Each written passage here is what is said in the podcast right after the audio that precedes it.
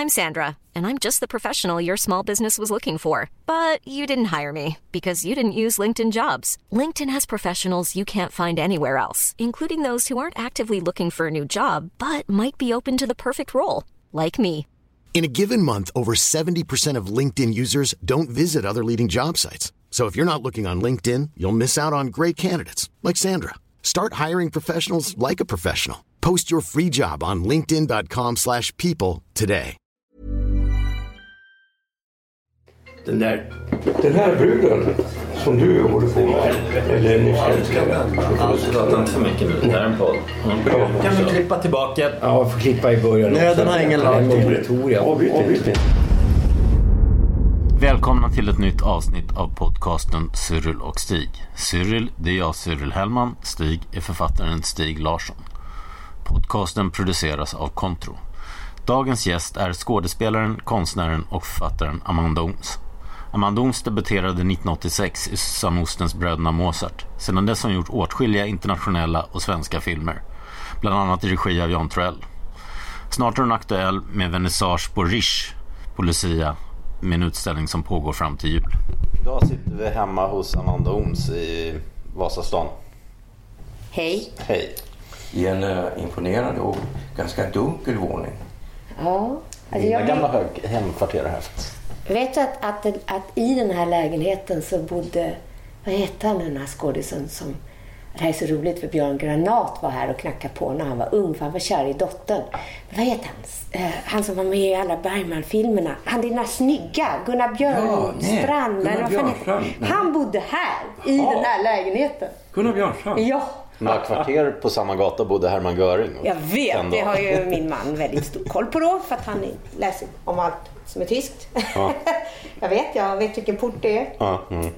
Ja, det är lite dunkelt kanske. Ja, men det är för att jag har målat det mörkt. Det här är så här engelsk stil. Alla i Sverige har ju vita lägenheter. Jag tycker inte om det. Nej, det är faktiskt sant. Jag blir lugn av det här. Och så är det också så att jag fotar väldigt mycket. Jag tar väldigt mycket bilder på mig själv, på mina barn, på min man. Ja, Du har fotograferat Thåströms omslag. Ja, många av dem. Alltså, ja. Jag fotar och Hur gamla är barnen nu? de är åtta. Tvillingar. Okej. Mm. Häftigt. Ja, det är skithäftigt. Och ehm, jag har mörka väggar för att det blir bättre bilder. Men hur länge har du varit i Sverige nu? Länge sedan 2003. 2003? För du har bott lite överallt. I Tyskland och England Ja, jag Holland. runt. och- Ja. Så det var ju 15 år som jag levde som 18-åring fram till jag var 40 kan man säga. Och var i kappsäck hit och dit och bodde och hyrde hus hit och dit. Och, bara, och sen dess har jag ägt hur många hus som helst, förlorat allting. Och, men nu har jag två barn och mannen som jag älskar och en lägenhet. Mm. Det är allt jag har kvar. Var det barn och man som fick dig tillbaka till Stockholm? Eller? Nej, jag kom tillbaka till Stockholm 2003 och då hade jag ingenting heller. Då hade jag två kappsäckar bara. Och alla mina grejer stod ju stashade i Brighton. Så det tog flera år innan jag åkte och hämtade hela mitt liv. Och sen, hade jag, sen köpte jag en massa olika hus och hade storartade planer om hur bra allt skulle bli. Och så bara, nej det har varit en jävla resa. Men eh, nu är jag 52 och ganska glad. Är du 52 nu? Ja. Herregud, jag är ju det. Fattar du alltså? Förra veckan fyllde jag år. Vad häftigt, Det hänger grattis. fortfarande lite ballonger där. Nej men alltså det jag tänkte när jag, när jag tänker på dig först. Tänker jag på de första gångerna jag träffade dig. Och jag minns också när jag var hemma hos dig. Det måste vara på 90-talet. Och jag såg konst av dig. Och hur häpen jag blev. Jag tänkte, alltså det är ju naturligtvis så här att man har vissa bilder, föreställningar om människor. Så läste jag den här boken, den här romanen du skrev. Den första. Ja. Och den tyckte jag ju var, var väldigt bra.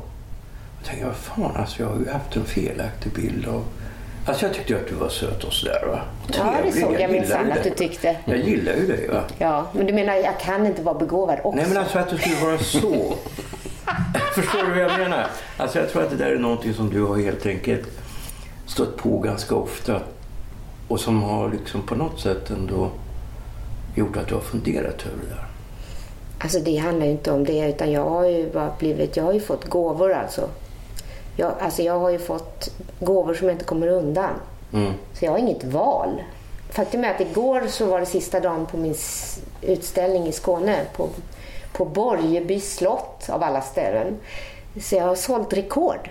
14 små tavlor och fyra stora. Jag har aldrig sålt så många tavlor på hela den här resan. Jag har gjort ganska många utställningar sista åren som du nog inte har sett. Men jag har verkligen legat i. Så det börjar likna något faktiskt det där med måleriet. Jo, men alltså det, men vad jag förstår så är det, det är huvudsakligen livnära på som du sysslar med det som skådespelare.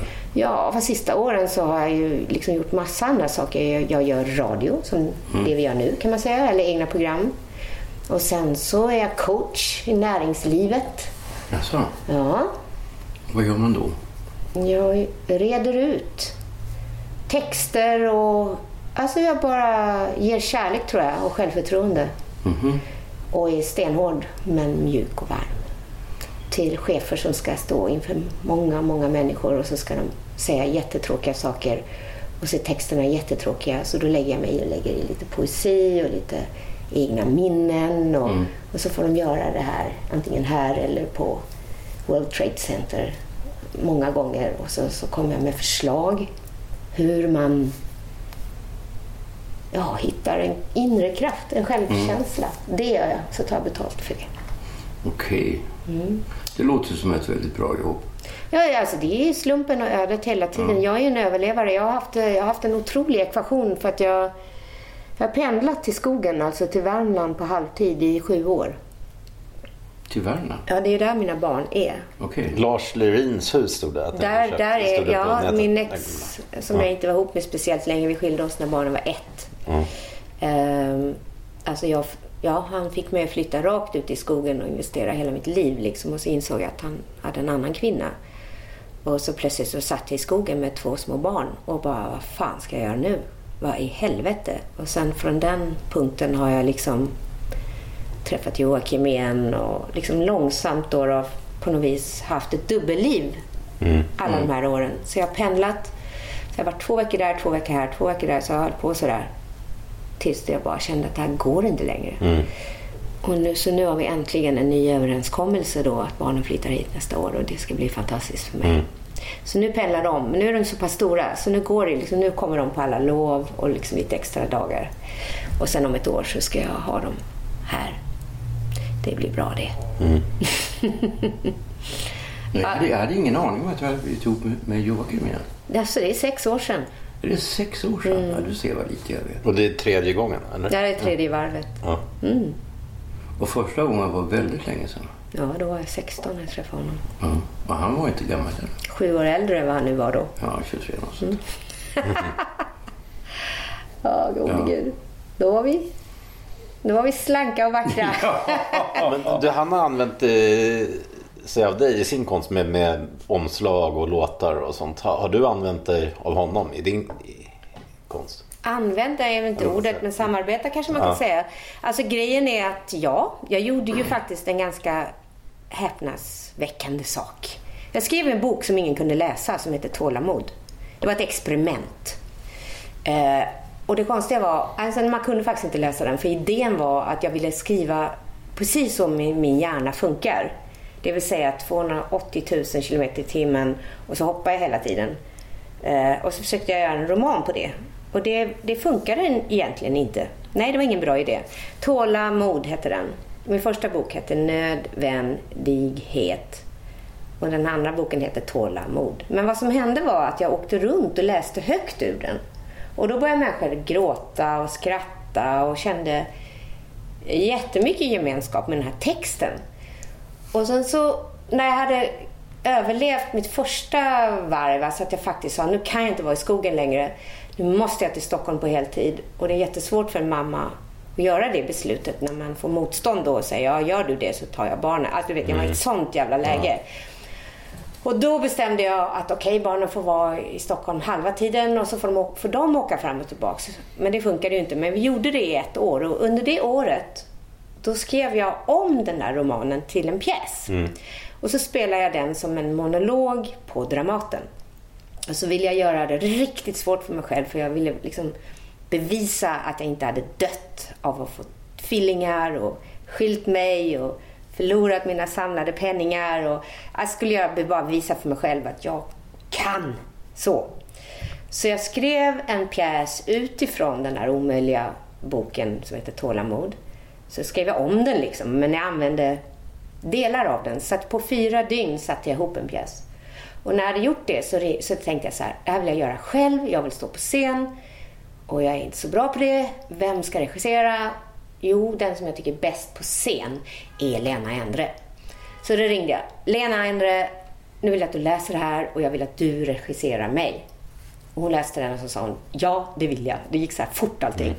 Och då så vände jag mig till Joakim och så sa jag, okej jag skrev den på fyra dagar. Lena har sagt ja på fyra dagar. Nu frågar jag, kan du göra musiken? Och då sa han också bara ja, utan att tänka liksom.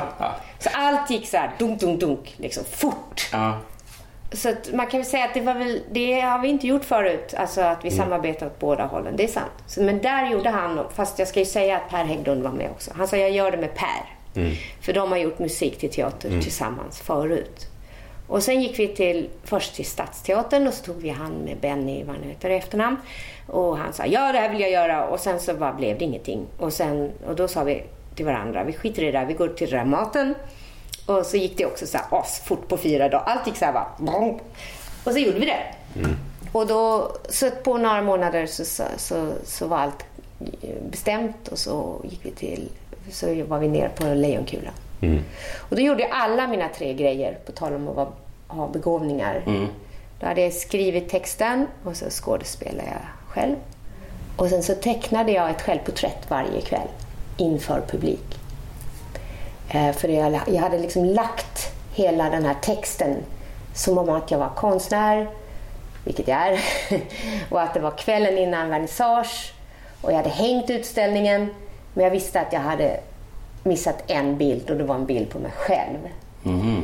Så då började jag med att jag kom in och bara rotade runt på scen och så tog jag fram ett vitt papper, satte upp det på ett staffli och så började jag måla ögonen och sen började jag prata om livet i en timme och en kvart. Och under tiden, så mellanrum, så var det musik som Joakim och Per hade gjort.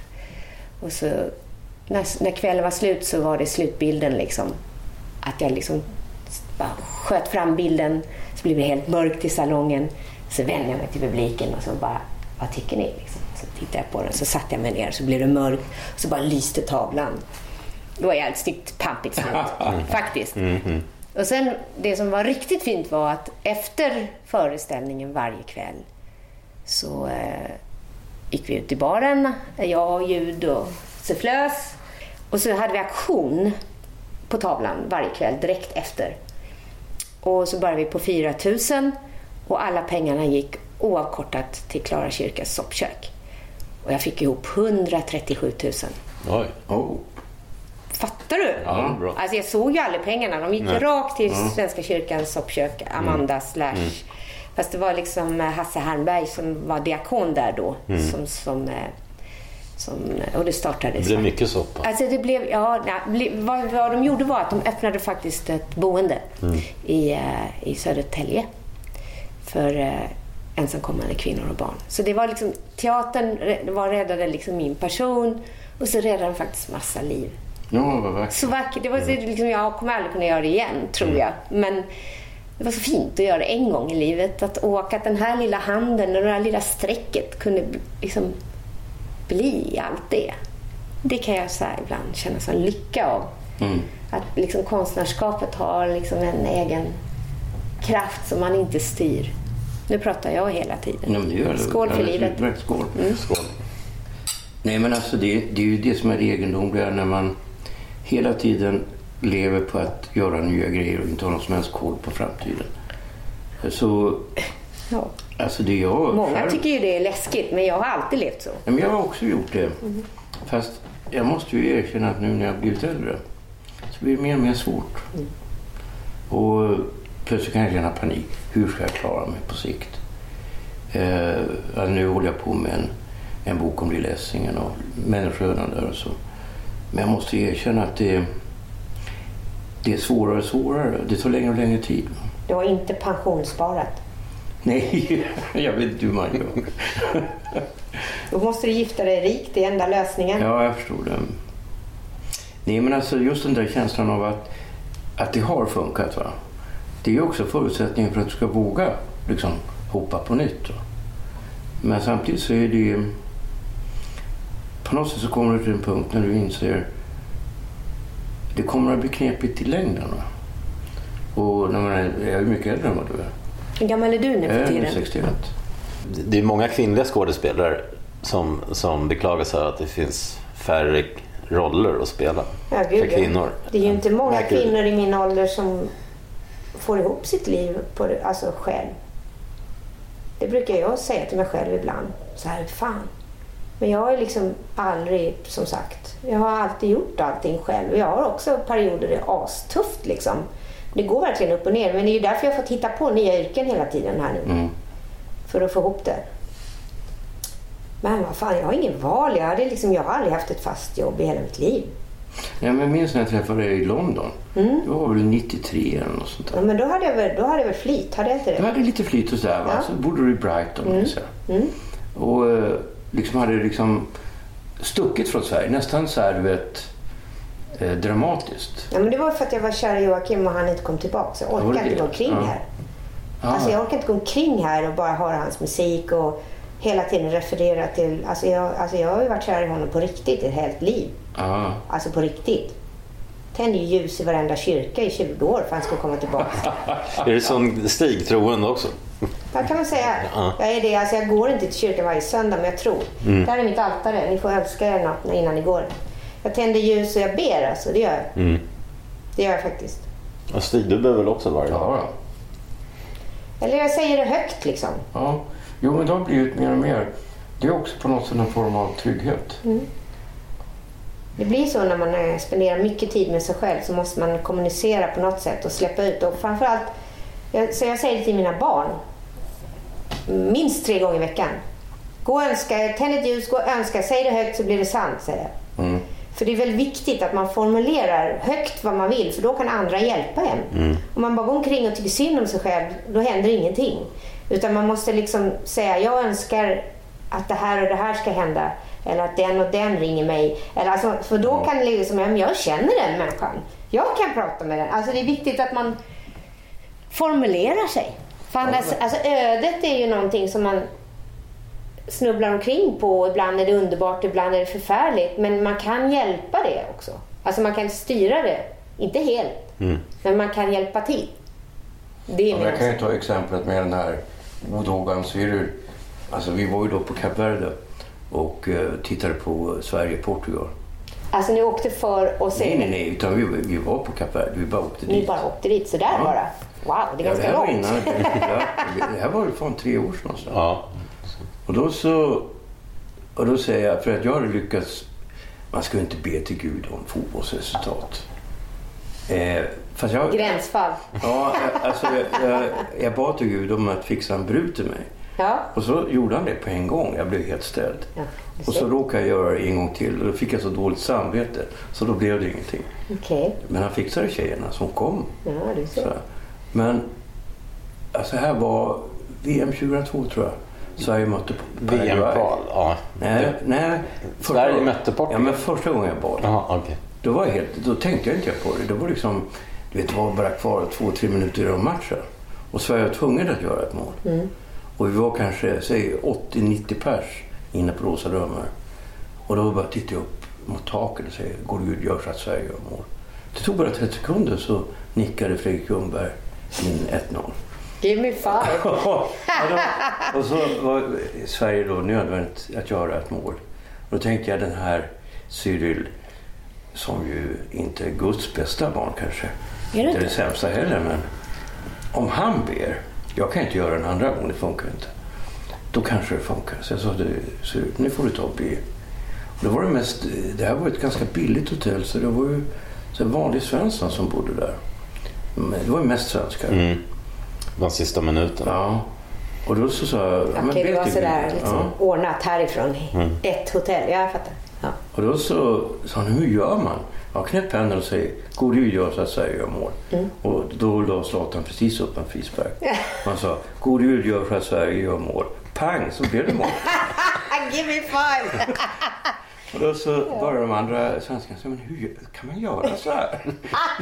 ja, men nu kan ni inte hålla på allihopa. Vänta nu, satt ni liksom i det där liksom gemensamma tv-rummet? Ja. Liksom. ja, ja. Underbart! Kanske 15 Fan, det här borde personer. man ju filma liksom. Det är ju Och bra men Kan vi också filmscen. säga så? Nej men det funkar inte om alla gör det. det alltså, det skulle bli 15 mål till 15-0 Sverige. Nej det går inte. Alltså, Sen förlorade Sverige ändå med 2-1. Men då var Stigs teori att i, 3-2. i, Port- 2-1 blev det. ja, i Portugal finns det 20 miljoner som barn. Ja, det är bra svar. ja, men kontenta svar, ja det är bra B på sitt sätt. Man, behöver, man kan säga liksom, jag, går, jag säger inte att jag tillhör Svenska kyrkan och att jag är kristen men jag, jag, till exempel så jobbar jag ju tätt med Hasse, på, han jobbar ju för Svenska kyrkan, han är ju präst nu och han är en av mina närmaste. Och, Ibland när jag känner mig modlös så låter jag honom lägga sin hand på min axel och så ger- säger han gode Gud ge Amanda kraft nu och då känner jag att jag får det. Alltså, Ja. Men jag har inte gått dit och sagt ja, jag är kristen. Det har jag faktiskt inte gjort men jag känner inte att jag behöver det. Jag bara säger jag tror.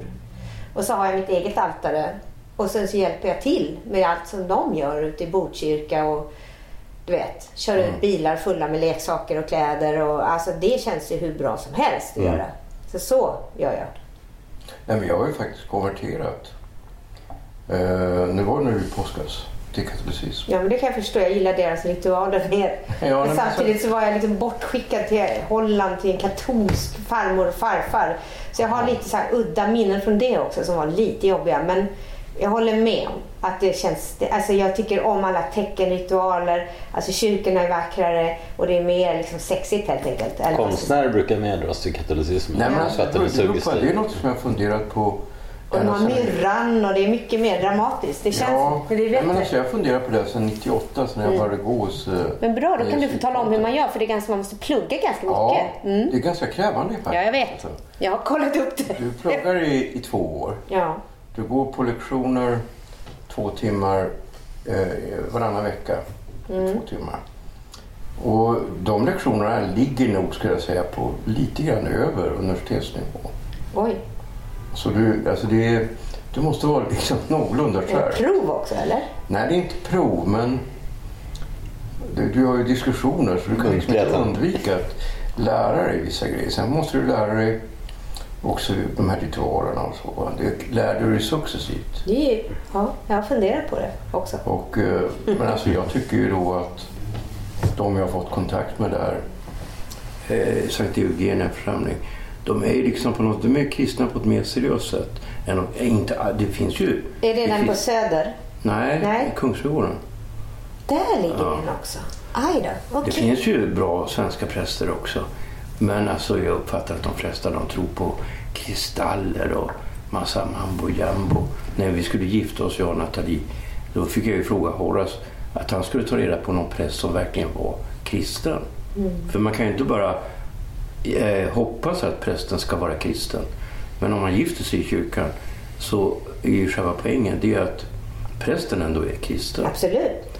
Men jag skulle nog säga att de flesta präster som finns i Svenska kyrkan, de är nog inte kristna. Varför är de präster då? Gör det ett jobb som vilket som helst? Ja, det är sant. Ganska bra jobb. Ja, fast jag tycker att det är lite weird att bli präst om man inte tror på Gud. Ryan Reynolds here from Mint Mobile. With the price of just about everything going up during inflation, we thought we'd bring our prices down. So to help us, we brought in a reverse auctioneer, which is apparently a thing. Mint Mobile unlimited premium wireless. Ready to get 30, 30, bit to get 30, bit to get 20, 20, 20, bit to get 20, 20, bit to get 15, 15, 15, 15 just 15 bucks a month. So, Give it a try at mintmobile.com slash switch. $45 upfront for three months plus taxes and fees. Promo rate for new customers for limited time. Unlimited more than 40 gigabytes per month. Slows. Full terms at mintmobile.com. Millions of people have lost weight with personalized plans from Noom, like Evan, who can't stand salads and still lost 50 pounds. salads, generally, for most people, are the easy button, right? For me, that wasn't an option. I never really was a salad guy. That's just not who I am. But Noom worked for me. Get your personalized plan today at Noom.com. Real Noom user compensated to provide their story. In four weeks, the typical Noom user can expect to lose one to two pounds per week. Individual results may vary. Faktum är att jag faktiskt vet någon som började läsa och som insåg så här, nej men jag tror inte på Gud, jag kan inte bli präst. Men jag tyckte det var så helt konstig sak. Bara ens börja. Jag fattar inte om man... Alltså, Nej. Men du vet när jag höll på med... på Alltså jag skulle göra en dramatisering av den allvar, du vet, eh, Söderbergs Den allvarsamma leken. Har du sett filmen? Nej, jag har inte gjort det. Jag gick och såg den på premiären. Är den bra? Alltså jag tyckte ju det då. Ja. Eh, Men den är ju lite på samma sätt som, alltså nej, jag ska inte säga men. De skå- skådespelarna var jättebra. Jag var på en bra dag. Jag har gått igenom den där kärleksvarianten på alla sätt. Jag har varit alla i den där historien. Eh, jag hade så höga förväntningar för det är ju en sån otroligt viktig bok. Jag bara tänkte, det går ju inte att göra den som film. Men jag tycker faktiskt att den... Jag tyckte den var jättebra. Det, det tyckte jag faktiskt. Jag tyckte det. Alltså, sen, sen var det ju väldigt som att läsa ett, en gammalt mästerverk. Det kändes ju inte som den var nyskapande som film. Var, men den var väldigt, väldigt fin skådespeleri. Och jag tycker faktiskt att den handlar om det som jag upplevde att den handlar om. Fast jag läste ju den här boken när jag var ganska ung och var helt besatt av just det här besatta. Och, alltså, jag var ju själv den. Nej men alltså du vet, när du, när du gör en dramatisering så... Alltså jag börjar ju då med att skriva av texten. så, att jag, så att jag lär mig Söderbergs språk. Skrev du av hela boken? Nej, jag skrev, ja, jag skrev av, eller jag skrev av på datorn. Ja. Sida för sida, bara så att jag skulle kunna... Ja, det kan jag förstå. Memorera den undermedvetet. Ja, så att det liksom, det ligger i... Få in den i köttet Ja. helt enkelt. Ja. Och när jag gick igenom alla de här jag skrev jag av även de här sidorna som handlar om journalistik. Okej. Och vad som händer då. Jag tyckte nog att i en dramatisering av den pjäsen så måste man ha mer där. För om det bara handlar om kärlek, då är det ungefär som att det blir för... Alltså att göra en pjäs, det är lite grann som att göra en maträtt. Den får inte bli för söt.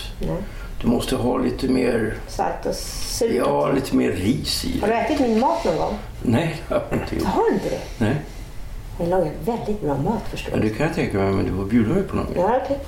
Ska jag göra det? Nej, men alltså då, då skrev jag av och då upptäckte jag det. Det här är skrivet väldigt länge sedan. Då. Och då när det här utspelas då, just det här, utspelas i slutet av 1890-talet. Då var den väl väldigt nytänkande och ganska revolutionär på sitt sätt, eller? Ja, alltså den, utspelas ju ungefär under 15 års tid. Va? Okej. Och Är det sant? Är det så, ja. Jag minns inte så noga. Alltså, jag har alltid läst den i gymnasiet, Nej, jag. typ. Nej, men alltså det, problemet med den är att den liksom, den bara glider iväg va, på slutet. Och vilket är knepigt rent dramatiskt. Ja, ja. Jag var tvungen att korta den med fyra år ungefär. Men menar du att du ska sätta upp den nu? Nej. Jag gjorde en dramatisering för Stadsteatern. Har De den satts upp? Nej, de tyckte att den skulle bli för dyr. För dyr? Ja. Förlade du hela historien i Kap Verde, eller? Nej, Och fotbollarna var, skulle vara nej, med? Och... det, var, det var väldigt mycket personer. Men alltså jag tycker att det ska vara, ska man göra, och den var lång, men ska man göra en grej... Men där folk- riktigt bra skådisar kan ju spela tre i alla fall. Ja, men det hade jag också räknat med. Ja, Men eh, det var ändå kanske 12 personer. jag förstår. Och eh, jag menar att skulle vi ha en pjäs där människor investerar sina egna känslor, då skulle det vara ganska långt. Det var ju man ger upp. Det var ju när vi gjorde Gertrud, den var ju tre och en halv timme. Och då skulle vi liksom våga göra någonting som är så långt. Därför annars blir inte folk berörda. Och i den här... Nu får jag, får jag ta en liten parallell?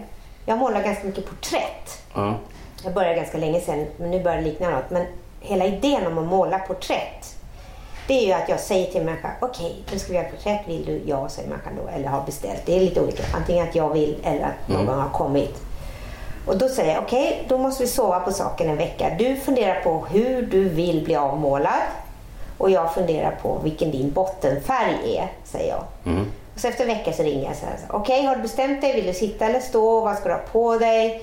Du vet sådär. Och så är det världens förberedelse som är nästan som en sorts flört som är ganska spännande. Och så bestämmer man då, så tar det oftast ganska lång tid att bestämma, för det tar tre dagar för mig. Och, det, och den här människan måste hitta då alltså tre dagar i sträck där de kan vara borta från jobb och familj och allting. Fyra timmar i sträck, tre dagar i rad. Det är ganska svårt för en modern människa att klara. Eh, och sen när de kommer då så är, så är de helt fulla av förväntan och de har liksom tagit på sig sina finaste kläder eller sina mest uttvättade som de älskar mest. Men i alla fall, det är totalt genomtänkt och så kommer de in och så säger jag okej, sätt dig nu då eller ställ dig. Och så, så känn efter, kan du vara så där jättelänge? säger jag då. Alltså annars ändra lite liksom. Att sitta så här i fyra timmar, det är ganska jobbigt. Så att du kanske ska känna om du sätter dig så här så kommer det vara lättare. Så bara känn efter. Och så till slut, ja men så här kan jag sitta. Okej, säger jag. Då, väl, då väljer du en punkt i rummet. Okej, säger den människan. Och så börjar vi då. Och det är bara den här upplevelsen av, nu säger jag det här som du, nu kommer jag till poängen som du sa.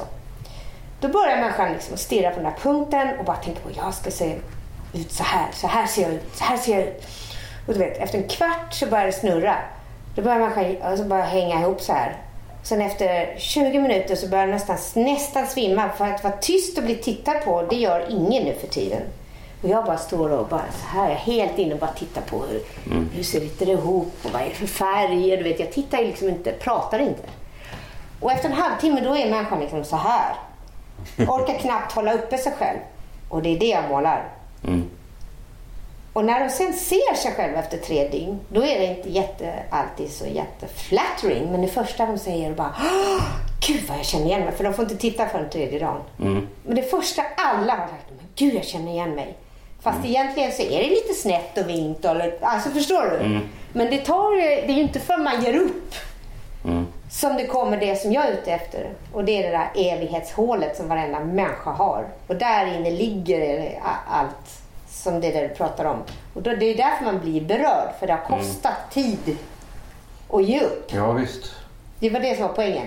Att Jo, jag, jag kommer tillbaka till tråden. Jag är ganska bra på det här med att man går iväg. Ja, vad bra. Jag Alltså tråden var den här. Hjalmar det. Söderberg, 1890-talet. Någonstans i den här boken så står det så här. Alltså de här, det är den här, vad heter han, Markel eller något sånt där. Är det Alltså, han som är journalisten? Han som är chef där, chefredaktör. Ja, ja. Det var Eh. Nyqvist som spelade honom. Ja, och sen var det väl Ernst Günther som gjorde det från början. Ja, ja, okej.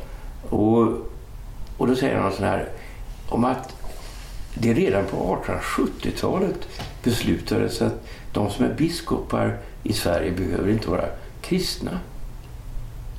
Va? 1870-talet. Men det är för att de skulle ta in skatten, eller? Nej men alltså, inte vet jag. Pengar.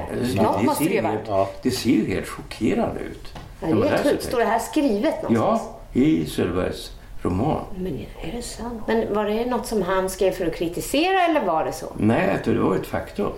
Det är helt sjukt. Och så då måste man säga att Svenska kyrkan, att det har tagit ganska lång tid för den att bli eh, ja, förvärldsligad. Men att det började redan då. Mm. Men det gällde ju de som var biskopar då. Jag tror att jag inte är med i Svenska kyrkan. för att jag gick ur någon annan gång där i ungdomen. Men på tal om man nu ska säga man tror eller inte. Men jag tror. Alltså jag tror, det gör jag. Du Jag sa, blev tvungen för mitt liv var faktiskt ganska taskigt mot mig. För jag är så himla godtrogen och snäll. du, sa, du sa att du gick runt ensam i kyrkor. Att du, att du, alltså var det väldigt ensamt att bo utomlands under alla de här Ja, men alltså, jag gjorde ju flera år när jag faktiskt bodde kanske 150 dagar av året på hotell. Och jag, gjorde, jag har gjort 50 Mm. Precis, du gjorde filmer. internationella film. Du hade rollsättare, åtta- agenter och så. Ja, ja alltså, det är ju åtta veckor ut helt själv. Mm. Alltså helt själv, man har, men du vet, spelar man huvudrollen då då går man upp fem, sex i sminket, är man där och sen jobbar man hela dagen och sen måste man ju gå hem och lära sig texten till nästa dag. Mm. Så det är inte så att man har rajtan tajtan kul om man inte är en annan sorts skådis än jag. Mm. Alltså jag kan inte, jag, kan, jag måste sova och äta och annars går det inte. Mm. Jag är ganska ordentlig. Mhm. Fast jag är ganska vild när jag bestämmer mig för att vara vild. Mm. Men det är liksom de som har sett de där vissa nätterna när jag aldrig går och lägger mig. Det är, ganska, det är inte så ofta, men jag gör det fortfarande ibland. Mm. Men jag är ganska disciplinerad människa. Alltså. Speciellt sen jag fick tvillingar. Mm. Det går inte utan att ha en Mm. rutin och plan för det mesta. Jag har så svårt för ditt namn. Berätta var det kommer ifrån. Eh, båda mina föräldrar höll på mycket med språk. Och mamma höll på med innan med språk med litteratur. Och då hette Oscar Wildes son hette Cyril. Sen höll de på med ryska och då har du kyrilliska alfabetet. Sen hade pappa som var Fattar och umgicks med Ivar Lo alla de här. Han var själv vänster precis som dem. Men sen hade han varit i Prag under Pragvåren där. Så då hade han blivit antikommunist. Och då tyckte han, du får absolut inte stå med K i passet.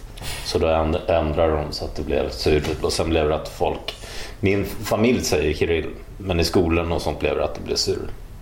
Och min katt heter, som jag skaffade innan jag lärde känna Cyril, heter Cecil. Som min engelska lärare alltid kallade mig.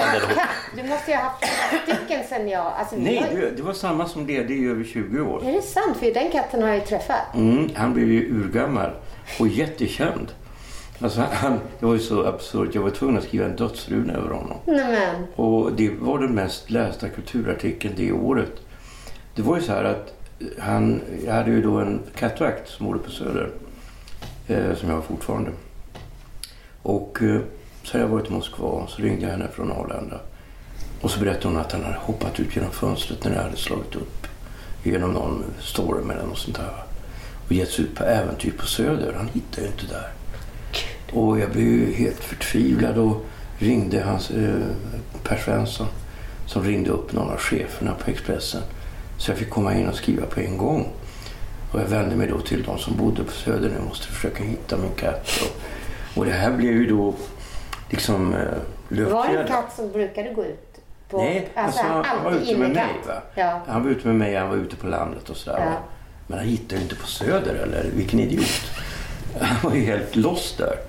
Och, så, men det var liksom så här löpsedlar om honom. Och, och folk, när jag var ute och letade honom tillsammans då med ett team, med fotograf och journalist, eh, och ropade S1, S1, så hörde jag ju folk ropade längre bort i Vidabergsbacken.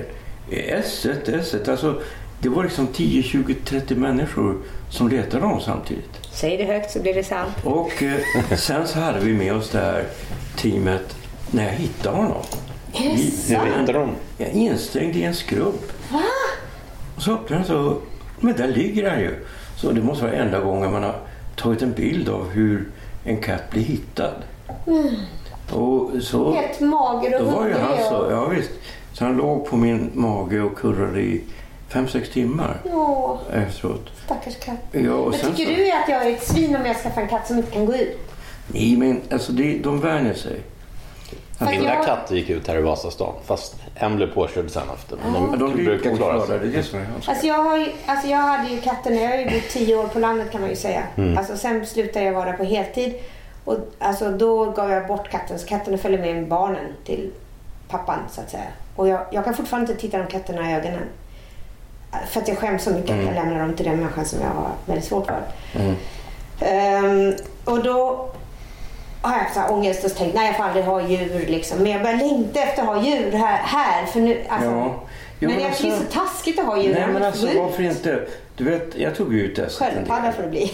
Du har ju nära till Vanadislunden. Kan, Ja. kan släppa ut Nej men alltså man kan ju ta, alltså numera så finns det ju eh, så här, du vet, alltså väldigt långa koppor som man inte eh, trasslar in Och sig du i. menar man kan gå ut och gå med en katt? Ja, de är Gör lite du svåra det? i koppel. Nej, De men vill alltså- ju inte gå i kopp. Nej men man släpper lös dem i en park med Ja. sånt där. Ja, ja, ja. Och sen ligger de oftast då i rabatter. Och jagar fjärilar man, och sånt där. får man läsa en bok under tiden och runt sitter stor, ja, stortån? Det pinsamma, det pinsamma är ju då att alltså när det gäller S så gillar han bäst en brädhög som låg bakom ett hyreshus på Lilla Essingen. Där det förmodligen fanns möss. va? Ja, ja. Och om jag skulle sitta bredvid honom då så såg jag ju rakt in i lägenheten. Det här låg ju mot några klippor. Va? Och de undrade vad fan jag gjorde så här och tittade in i deras sovrum med den där katten. Men har du en katt nu också? Ja, jag ska Den, den var på radio hörde jag. Att, att det var något radioprogram. Ja, det nu. gjordes ett radioprogram. Jag har inte hört det. Eh, han är över fem år nu. Nu fick jag den här, förlåt, nu gick jag iväg. En gång så spelade jag blind, eller jag har gjort det två gånger. Och första gången så när jag skulle spela blind så umgicks jag med en blind yngre man. Och första gången jag träffade honom så följde jag, det var i Berlin. Var Bruno Gans son faktiskt. Han hade vuxit upp med skådespeleri så jag tänkte han kan nog för, förstå att en skådespelare bara vill fråga massa konstiga frågor. Eh, Daniel hette han. Eh, och så mötte han mig på, station, på en tunnelbanestation. Och så tog han med mig hem. Han bodde med sin mamma. Han var kanske 21. Han var som Genua nu. Och så när vi gick dit så var det på eftermiddagen på vintern. Och då pratade vi och jag frågade, frågade, frågade. Och sen gick timmarna. Och så plötsligt satt jag i ett mörkt rum med den här unga mannen. Han var mycket, mycket yngre än mig. Och så tänkte jag, nu kommer hans mamma snart. Så sitter jag i mörkret med honom och liksom i ett bord. Det kändes så här jättekonstigt. Så nu fick jag den där impulsen av att, att solen började gå ner och att det började bli mörkt. Så var jag tvungen att tända. Och det var så en konstig situation att sitta med en blind person. Ja, det påminner mig om en gång. Du vet, det är så undligt så här när man gör pjäser och föreställningar. Hur ibland verkar det som att det finns något så här öde eller något som bestämmer över hur det ska bli. Har du skrivit en blind karaktär någon? Nej, men jag en gång har jag använt en döv. Och jag visste ju ingenting om döva. Det är men jag svårare att prata jag då kan med andra. Mm. Jag kan ingenting om döva. Ja. och sen ska jag, eh, det här var min första pjäs. Det handlade om Greta Garbo och Maurits Stiller. Jag hade läst en biografi om Greta Garbo. Vad heter den pjäsen? Den hette Den första natten på Commodore Hotel. Okej. För det- Snygg titel. Det underliga var nämligen att när de anlände till New York så på tre timmars tid så steg temperaturen någonting alldeles förskräckligt. Så folk dog. Va? Ja visst, det var 40 När Greta 50 Garbo kom dit så steg temperaturen. Ja, alltså Fantastiskt. Den, den steg så mycket så folk dog på gatorna. Oj. Ja, det var ju säkert en 50-60 människor Oj. som dog då. Va? Och hur varmt var- var det då? 30-40? Nej men alltså det steg från kanske 15 till 45 grader eller något sånt. Absurt. Och, så de var ju liksom instängda på det här hotellrummet. Fanns det aircondition på den tiden? Nej, det gjorde det inte. Nej, det tror jag inte det gjorde. Men det underligaste det var det här att jag skriver den här pjäsen. Och sen så, eh, den fick bra kritik. Det var 1980. Så den har ett gästspel då på Södra Teatern. Och så kommer Mimmi Pollack dit. Och då säger Mimmi, jag vill tala med dig sen. Ja. Och du vet, hon var ju då klasskamrat med Greta Garbo.